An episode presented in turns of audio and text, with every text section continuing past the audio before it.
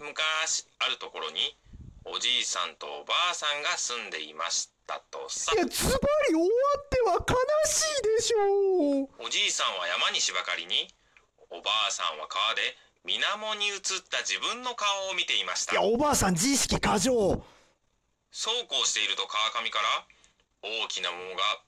どんこにしどんこにしと流れていきや、ましズたバリどんぶらこでしょうお。ばあさんは大きな桃を持ち上げ急いでセグウェイで帰りましいたや、歩け歩け、健康のために。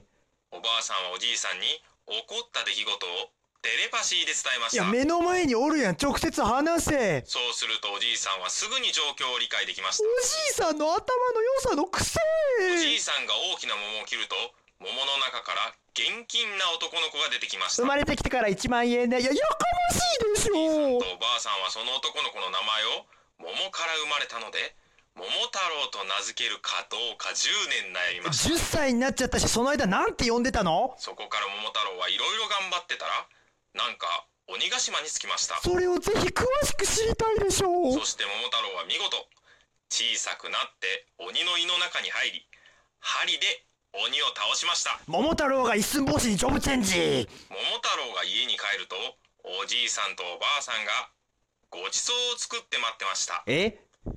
それを見た桃太郎は「どうして僕が鬼を倒したことを知っていたの?」と聞くと